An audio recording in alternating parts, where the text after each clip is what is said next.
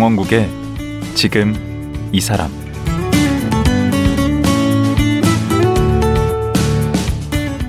안녕하세요. 강원국입니다. 어제에 이어 승효상 건축가와 말씀 나눠보겠습니다.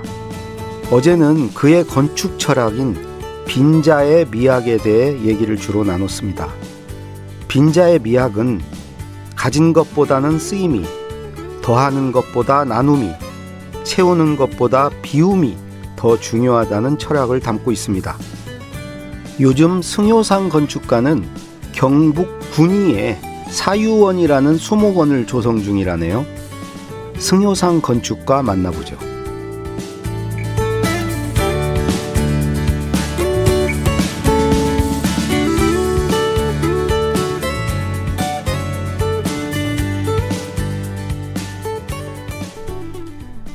승효상 선생님 다시 모셨습니다. 안녕하세요. 네, 안녕하세요. 예. 어제 이제 그 공간 연구소 그 나온 얘기까지 들었습니다. 이제 오늘은 이제 1호제를 설립하시고 어 그야말로 이제 승효상의 건축을 이제 시작한 얘기부터 어 나눠 보도록 하겠습니다. 그 거의 15년 가까이 이제 김수근 선생님 밑에 계시다가 어 거기서 독립을 해서 이제 승효상을 찾아야 되잖아요. 승효상다운 뭔가를 만들어야 되잖아요. 좀 어려우셨겠어요. 방황을 예, 좀 하셨겠어요. 그렇습니다. 15년을 어, 김수근 건축을 실현하느라가 몰두를 했기 때문에 뭐 몰두라고는 말 그 자체입니다. 제 모든 것을 다 쏟아부 어, 부어서 제가 독립 했을 때 재건축이 뭔지가 아니라 제가 누구인지를 갖다가 알, 알지 못한 그런 막막한 상태였습니다. 그 이해가 됩니다. 거의 뭐 이게 김수근 선생의 빙이 돼가지고 그분의 예, 작품을 그렇습니다. 쭉 만들었기 때문에 본인이 그 없었죠. 굉장히 고민이 많았습니다. 어디서부터 이 실마리를 풀어야 되는지를 이 모르다가 어, 기회가 하나 찾아온 게 그 같은 연배의 건축가들이 어, 그룹을 하나 형성했어요. 예. 이 사, 사삼 그룹이라고 하는 건데 예. 그 제주 사삼하고 관련 있나요? 4월 3일 날 모여서 사삼 아 그래요? 갖다가 했는데 어, 좀 반동의 냄새 좀 있죠. 음. 사실은 뭐 그것도 기대를 한 바입니다. 음. 사삼 그룹이라고 하자고 한 것도. 근데 그 당시 건축계는 보통 학연으로 이제 뭉쳐 있었어요. 그러니까 뭐 이 서울대 출신, 뭐, 고- 뭐 연대 출신, 홍대 출신, 한양대 출신이 대표적인 건데 음. 동문회로 이제 그 모여서 이게 토론이 없는 선배가 뭘 하면 후배들은 뭐 지켜야 되고 뭐 아, 이러니까 맞아요. 그 그렇다던데. 예, 토론이 없는 거니까 건축일 논쟁이 없어요. 음. 이것을 타파하기 위해서 이제 3, 40대 비교적 젊은 건축가들이 이 모여서 논쟁 좀 하자 음. 해서 모인 14명이 모였습니다. 아니 선생님은 서울대 건축과 그 주류에 그냥 올라타고 가시면 저는- 편하게 가실 수 있을 텐데. 저는 그 주류라고 하는 것을 어, 전 그 주류에서 저를 배척을 했고 그 이단화였어요. 제가 잘 놀지를 않았으니까. 근데 그게 사상그룹이라고 하는 14명이 모여서 매월 한 명씩 자기가 한 작업을 갖다가 발표를 하고 거기서 밤새도록 논쟁을 합니다. 어. 아주 뜨겁게 논쟁을 했어요. 음. 저도 그걸 갖다가 보면서 아, 제가 누구인지 저 사람하고 뭐가 다른지를 갖다 찾기 시작을 갖다가 하는 기회를 얻었습니다. 그래서 만난 지 한 2년이 흐른 다음에 1992년에 우리가 90년 4월 3일을 모였는데 92년 12월 12일 날 12, 12에 전, 전시회를 열자고 이제 쿠데타를 모의했네. 그때 이제 서로 자기가 어떤 건축을 해야 될 건지 선언을 하고 전시를 하자. 예. 그래서 14명이 전부 다 자기의 테마를 내건 겁니다. 그럼 선생님은 뭘? 그때 내건 게 빈자임이야를 내걸었고요. 예. 그때 수졸당 설계를 갖다가 제시를 했고 음. 그게 이제 저한테 족쇄가 되어서 저를 찾아 나섰죠. 찾, 음. 찾는 계기가 되었죠. 그 지난 시간에 이제 대학 때 이제 강의도 별로 안 듣고 했는데 결국은 마지막에 이제 수업에 선생님께서 김수근 선생님께 추천을 해주셨다는 또 김수근 선생님이 돌아가실 때 이 사업을 맡아달라고 또 승효상 선생님한테 부탁을 했다. 그리고 보면 학창 시절이나 그 공간 연구소 시절이나 뭐 열심히 하시고 뛰어나셨나 봐요. 뛰어나게 보였죠. 미친 듯이 몰두했으니까 제가 공간 연구소에 들어가서 첫 해에 이 모범 사원 상을 받았는데 네. 들어보니까 365일 중에서 180일을 밤을 쉬었다고. 그 당시는 사회를 다 떠나고 네. 그냥 한 곳에만 몰두했고 건축이 제 진리고 생명이라고 그렇게 믿으면서 이제 건축을 갖다가 하는 모습이 무모하게 보일 정도로 뭐 열심히 하는구나 이렇게 하게 그렇게 열심히 하면 훌륭한 건축가가 될 수 있습니까? 아, 적어도 뭐 승효상 이상은 되겠죠. 저는 저는 뭐 열심히만 했고요.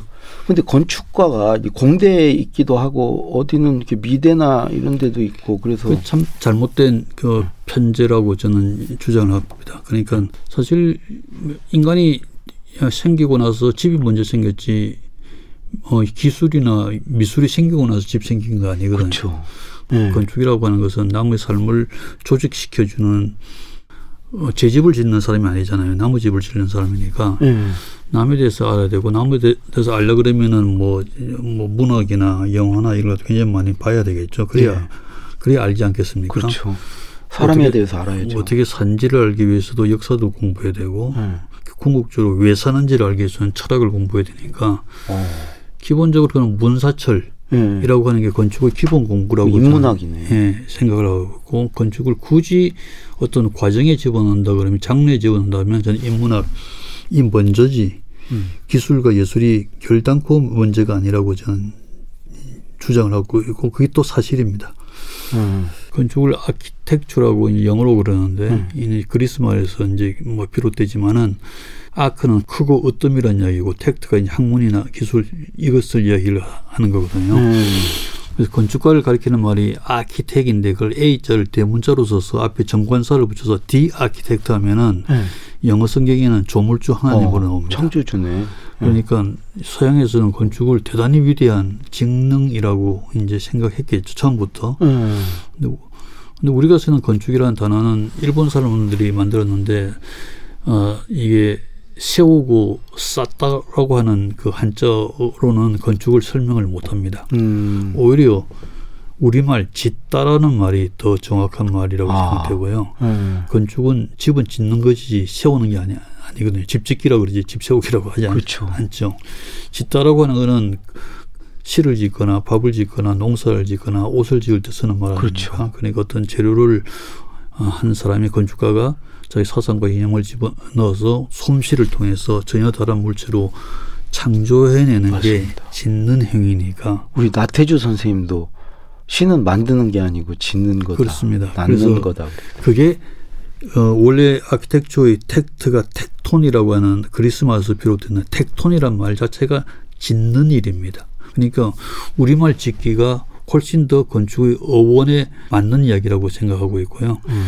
그렇게 짓는 일이라고 하는 측면에서 우리 삶을 다른 말로 우리 삶을 짓는 일이거든요. 음. 그러니까 어, 기술도 필요하고 예술적 그런 기, 어, 기회도 필요하지만 먼저 우리 삶을 어떻게 짓는가 지을 것인가 이 문제가 선결이 되어야 해결될 수 있는 문제가 건축의 일입니다. 선생님이 어디선가 건축은 성직이다라고 또 얘기를 하셨던데.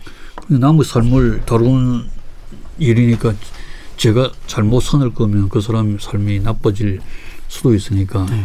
조심스럽고 그래서 건축가의 선이라고 하는 것은 일필휘지를 하면 안 된다고 주장을 하고 있고요. 음. 항상 주저하고 망설이고 뭐 이게 머뭇대어야 그런 선을 갖다가 이제 그- 긋는 게 마땅하다고 뭐 생각하고 있기 때문에 음. 이건 성직일 수밖에 없죠. 그 원래 그 어제 시간에도 그 신학을 하고 싶으셨다고 그랬는데 결국 이제 건축학을 하셨는데 결국 그 연결이 되네요. 예, 그래서 좀 저는 건축으로 신학하고 있다고 그렇게 생각하고 있습니다. 음. 그 5월이면 그 이제 노무현 대통령 그 13주기가 이제 다가오는데 그 왜 제가 이 말씀을 꺼내냐면 그 묘역을 또 설계하셨잖아요. 예. 아, 노 대통령님 돌아가신 직후에 바로 이게 그 작은 비석을 세워달라고 하셨으니까 그 예. 유언을 실천하기 위해서 위원회가 어, 직후에 결성이 됐고요. 네. 우선 49제는 모셔야 되니까 급하죠. 네. 그래서 어, 그 위원회에 참가해 달라고 해서 참가를 했고 묘역은 원래 그 사저 뒤쪽에 묘역 장소를 만, 만들어 놓으셨다고 그랬는데 네.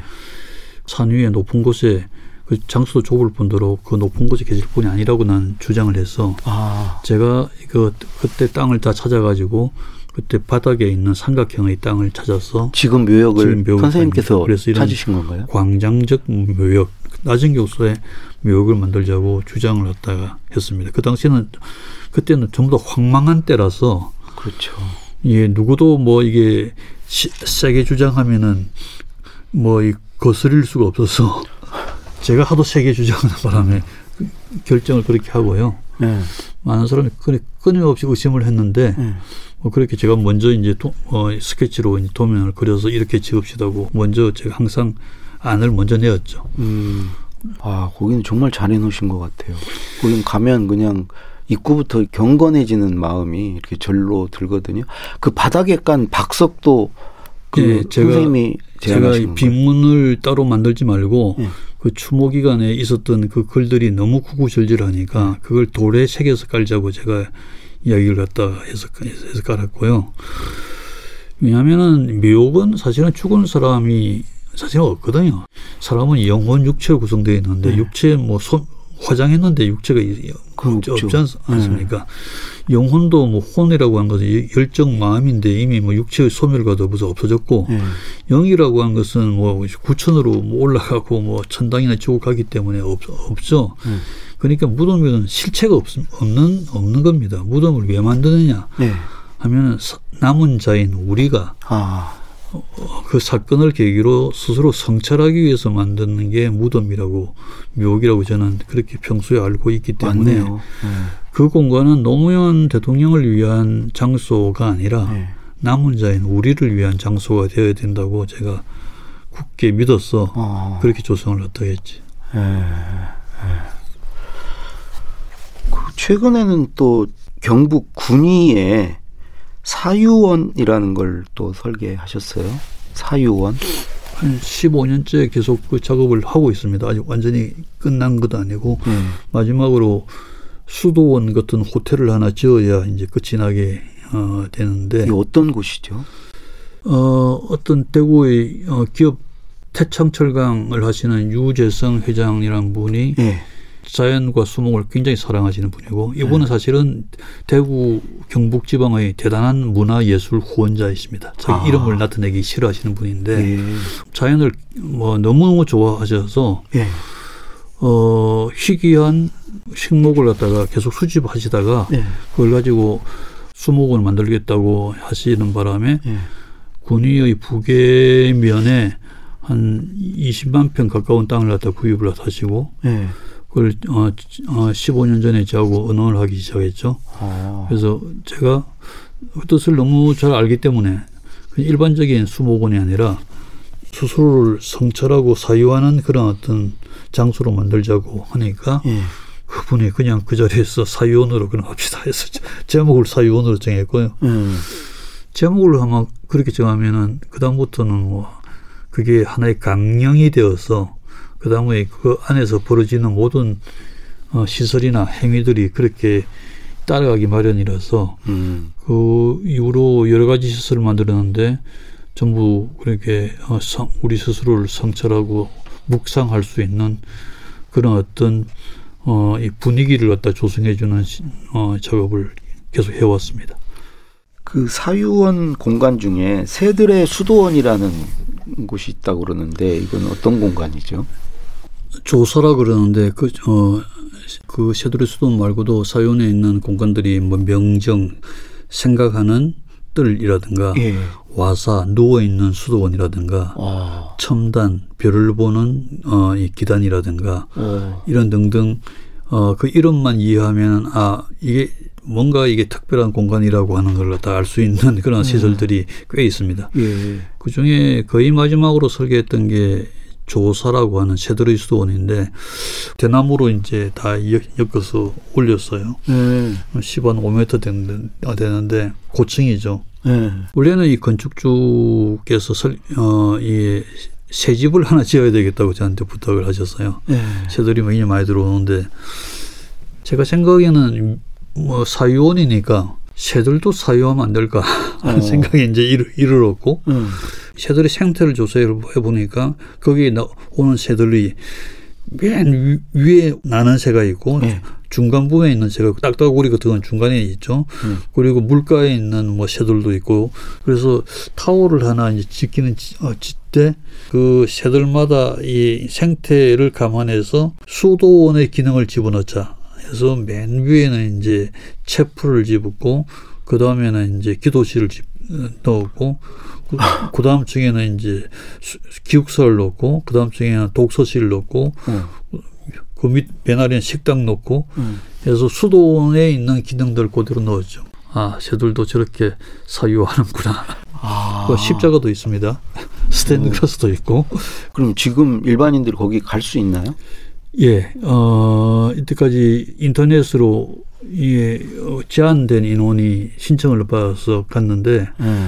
폭발적으로 인기를 얻고 있는 것 같습니다. 지금 젊은이들인데 그게 핫플레이스가 되어 있는 것 같고요. 음. 5월 달부터는 이 코로나도 지금 뭐이 거의 종식되는 분위기라서 예. 어 그냥 어 일반인들도 그냥 신청만 하면 가서 볼 수가 있습니다. 어, 아주 이게 어, 저는 오늘 처음 들었는데 경북에 아주 명소가 됐네요.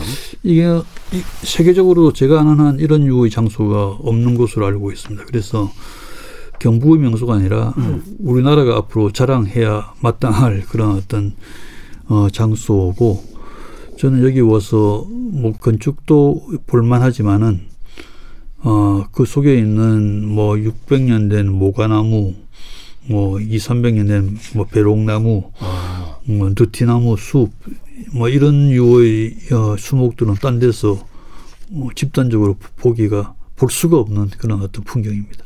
어, 그 선생님께서 그 우리 건축이 그 영성을 상실하고 있다. 그 영성이라는 게 그 건축에 이렇게 깃들여져 있어야 되나요? 영성이 이 건축에 깃들여져 있어야 되는 게 아니라 우리 삶에 깃들여져 있어야죠. 음. 근데 사실은 우리 삶에는 옛날에는 다 이게 있었습니다. 어떻게 보면 다른 나라들은 아직도 있어요. 음. 가까운 일본만 하더라도 이 도시 한복판에 마을 한복판에 예, 무덤이 있거든요. 네. 서양의 뭐 오래된 마을은 뭐 이게 무덤이 뭐 마을 어귀에도 있고 뭐다 그렇죠. 우리도 옛날에 사당 같은 거 있었잖아요. 그렇습니다. 그러니까 우리도 옛날에는 집 안에도 죽은 자가 있는 사당이 있고 음. 혹은 뭐 이게 그런 사당을 모실 집이 아니면은 성주신이라고 해서 부엌에도 뭐 신이 있다고 믿었고 그러니까 우리가 상냥식 때 신에게 제사도 지내고 뭐 이, 이러잖아요. 예. 그러니까 신과 더불어 혹은 무덤도 바로 집 뒤 언덕에 또 있- 있고 해서 예. 죽은 자와 더불어서 항상 있었으니까 예. 항상 우리의 영성과 영혼을 갖다가 항상 맑게 하고 조심하는 그런 어떤 삶을 살았는데 현대 들어오면서, 들어오면서 무덤, 뭐 부동산 때문에 무덤을 다 쫓아보냈고 어. 종교 시설은 상업 시설보다 더한 꼴로 변했고 그러니까 다 이 메말라 버린 상태죠. 도시는 상업적으로 그렇게 활발한 곳도 있어야 되지만은 영성을 깃들, 깃- 깃든 곳이 있어야 도시가 지속이 되- 된다고 했거든요. 예. 서울 같은 도시도 이렇게 상업적 환경이 뭐 너무너무 어, 만개에 있는데 서울이 아직도 지속할 수 있는 까닭은 저는 종묘가 아직 있어서 서울의 한복판에 7만 평 가까운 그 아주 신령한 그런 장소가 있는 까닭에 서울이 지속하는 거라고 이야기하고 있고요. 그뿐만 아니라 우리가 일상적인 삶을 사는 공간에서도 영성을 느낄 수 있는 공간이 필요하다고 제가 주장을 해서 예. 집을 짓더라도 예. 그런 유의 부분을 느낄 수 있는 부분을 계속 저는 만들고 만들고 있습니다. 그래서 요즘은 영성의 풍경, 이런 말을 빈자의 미학의 한 하나의 부분으로 어 이게 굉장히 강력하게 대두시키고 작업하고 있습니다. 아, 그러면 어떤 묵상의 공간 같은 거를 집에 두는 건가요? 그렇죠. 그러니까 예, 그런 류의 공간을 우리가 아무리 작아도 갖자고 하는 거고 음. 혹은 거실에서도 부분적으로 이렇게 높여가지고 예. 그런 부분이 뜻하지 않는 어, 일상 비일상적 공간을 갖다 만나는 순간이 되면은 자기 영혼을 두드리게 되니까 음. 그런 공간을 갖다가 우리가 쉽게 만들 수 있게 하자 하는 음. 얘기고요. 그 집이 아니라도 뭐 자기 사무실이나 다른 유의 어떤 뭐 시설에서도 그런 공간을 만드는 것이 중요하지 않을까 생각을 했다가 해서 요즘은 제가 지난 주말에 영성의 지도라고 하는 음, 그 루트를 하나 만들었어요. 뭐 뭐죠? 낙동강변 주변에 예. 제가 설계한 건축들이 꽤 있습니다. 예. 근데 그게 영성과 관련된 시설들이 꽤 있어요. 아, 이게 사유원 금방 말씀하신 것부터 음. 비롯해서 그리고 외관 수도원의 피정의 집 을 제가 설계 설계를 했고 음. 완공하지 않았지만은 음. 그 밑으로 명례 성지가 있어요. 예. 밀양에 그리고 강 건너면은 봉화마을 있고요. 어, 그렇네요. 그리고 부산에 가면 제가 설계한 교회가 있고요. 음. 또 위로 올라가면 통도사가 있고 통도사 위에 가면 또 하양에 가면 제가 설계한 작은 교회하고 이 카페가 있어서 음. 요 루트를 한번 돌면은 아, 그 순례하는 것도 2박 좋을 것 같아요. 3일은 아주 이게 성찰하면서 묵상하면서 돌 수 있는 음. 루트라서 음. 지난 주말에 예, 뭐 한 30명을 끌고 같이 돌았는데 참 아름다운 시간을 보냈습니다. 아, 그래서 이것은 일반인들에게도 소개하고 싶은 루트고 그래서 영성의 지도 라고 하는 이름으로 제 가이드북까지 만들었습니다. 아, 선생님께서 그 세계 어떤 수도원 기행 쭉 하시고 묵상이란 책도 쓰셨어요. 예. 그래서 그 로마에서부터 파리까지 14일 동안 어, 수도원을 찾아서 순례한 기록 기록입니다. 엄청 두껍던데. 한 600. 사진도 사진도 좋고. 네. 그 글을 정말 잘 쓰시던데. 에이, 별 말씀. 뭐 강세보다 뭐 와, 그러면 아주 깜짝 놀랐어요. 수도원 기행 그 two 같은 건 안 쓰십니까? 제가 기회가 되면 쓰고 싶은 책 하나가 더 있는 게 묘지순례입니다. 아, 묘지술. 예. 묘지가 있는 곳이 우선 풍경이 굉장히 좋아요. 그리고 풍광이 뭐 우리나라처럼 우리나라도 그렇지만 다른 나라도 풍광이 굉장히 좋고 음. 그 묘지에 있는 그 묘소들의 그 형태 자체가 그 지방의 아주 근본적인 건축 형태여서 예. 건축을 이야기하기도 굉장히 좋고 그 묘소에 묻, 묻혀져 있는 사람들의 삶에 관한 이야기도 굉장히 좋아서 그러네요. 한 번은 그에 관한 책을 한번 써야 되겠다는 생각을 갖고 있습니다. 선생님께서는 그 중공식에 가급적 안 가신다면서 본인이 설계한 집의 중공식 가- 가기가 싫죠. 왜 그러신 거죠? 설계할 때는 뭐 위대한 것이 될, 거- 될 것에서 마음이 예, 굉장히 흥분되고 또 골조를 올릴 때까지만 해도 굉장히 야 드디어 뭐 걸작이 하나 오나 싶은데 마감하기 시작하면은 제 실수가 뭐 너무너무 보여서 중공식 때쯤 되면 완전히 뭐 그냥 그 건물을 없애버리고 싶은 생각이 그냥 큽니다. 건축이라고 하는 게 이제 다른 뭐 예컨대 뭐 음악이나 미술하는 사람은 저 밀실에서 혼자 작업해서 발표한 부분이지만은 네. 건축은 협업을 하지 않으면 안 되는 작업이거든요. 그러네요. 뭐 자, 직원들하고 협, 협력하는 것도 그렇고 네. 협력 업체도 그렇고 네. 건축주가 우선 있어야 되는 음. 작업이고 음. 그 사람의 그 의뢰에 의해서 되는 작업이고 어. 또 시공이라고 하는 과정이 땀을 통해서 이제 이게 이루어지는 그 거니까 뜻대로 안 되겠네. 뜻대로 된다고 하는 게 굉장히 힘들죠. 그래서 음. 뜻대로 되기 위해서 모든 단계마다 싸워야 되는 게 처절하게 싸워야 되는. 음. 맨 처음엔 자기하고 싸우지만 남, 남들하고 싸워야 되고 음. 그러니까 성질이 좋으면 안 됩니다. 성질이 나빠야 되고요. 그래서 승리하기 위해서 음. 결국 음, 막 완성되는 게 그래도 이 남에게 감동을 준다 그러면은 네. 맨 처음에 가졌던 생각은 어마어마하게 감동적인 생각이었다고. 깎이고 깎여서 그러니까 결국 형해만 남아 있는 경우도 네. 굉장히 많고요. 음. 그러니까 그걸 보면은 맨 처음에 생각과 비교하면 너무나도 가기도 싫고 음. 너무나도 억울하고 슬픈 그런 어떤 결과일. 그 시작은 장대했으나 끝은 아주 미묘한 게 그렇습니다. 그래서 다음번에는 이러, 이러지 않아야지 매번 결심을 하는데 네. 똑같습니다. 그럼 지금 한 40년간 해오시면서 매번 그러신 거예요? 예. 그래서 언젠가는 지금은 제가 70의 나이인데 사실은 이 70의 나이가 건축을 제일 잘 할 수 있는 나이거든요. 예. 세상에 남아있는 걸작들을 만든 그, 그 당시 건축가들 나이가 보통 지금 7, 6, 70의 나이대입니다. 그러니까 건축이라고 하는 게 삶에 대한 관조도 있고 음. 성찰도 있고 난 다음에 이제 이해도 있고 만들어지는 지어야 되는 그- 그런 모양이라고 저는 생각을 갖다 동의를 하고요. 딱그 이제 지금이 시기네요. 딱 제가 지금 가장 마- 좋은 작업을 할 수 있을 때인데 음.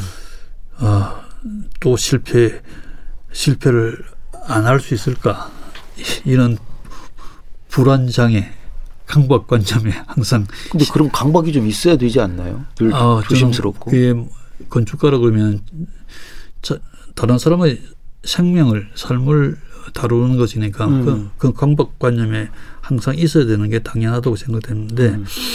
그게 저한테는 좀 정도가 좀 커서 조금 문제스럽기도 합니다. 음, 아니 그런 건 그 책임감 같은 거 같은데 건축에 대한 얘기는 하- 좀 재밌네요. 계속 예, 듣고 싶은데 건축이 우리 삶에 관한 이야기니까 당연히 뭐 재미없을 네. 수가 없죠. 그 이제 마쳐야 되겠네요. 시간이 다 돼서 아 그렇습니까? 네. 어, 네. 어제 오늘 나와주셔서 정말 고맙습니다. 네, 감사합니다. 불러주셔서. 예, 건축가 승효상 선생이었습니다.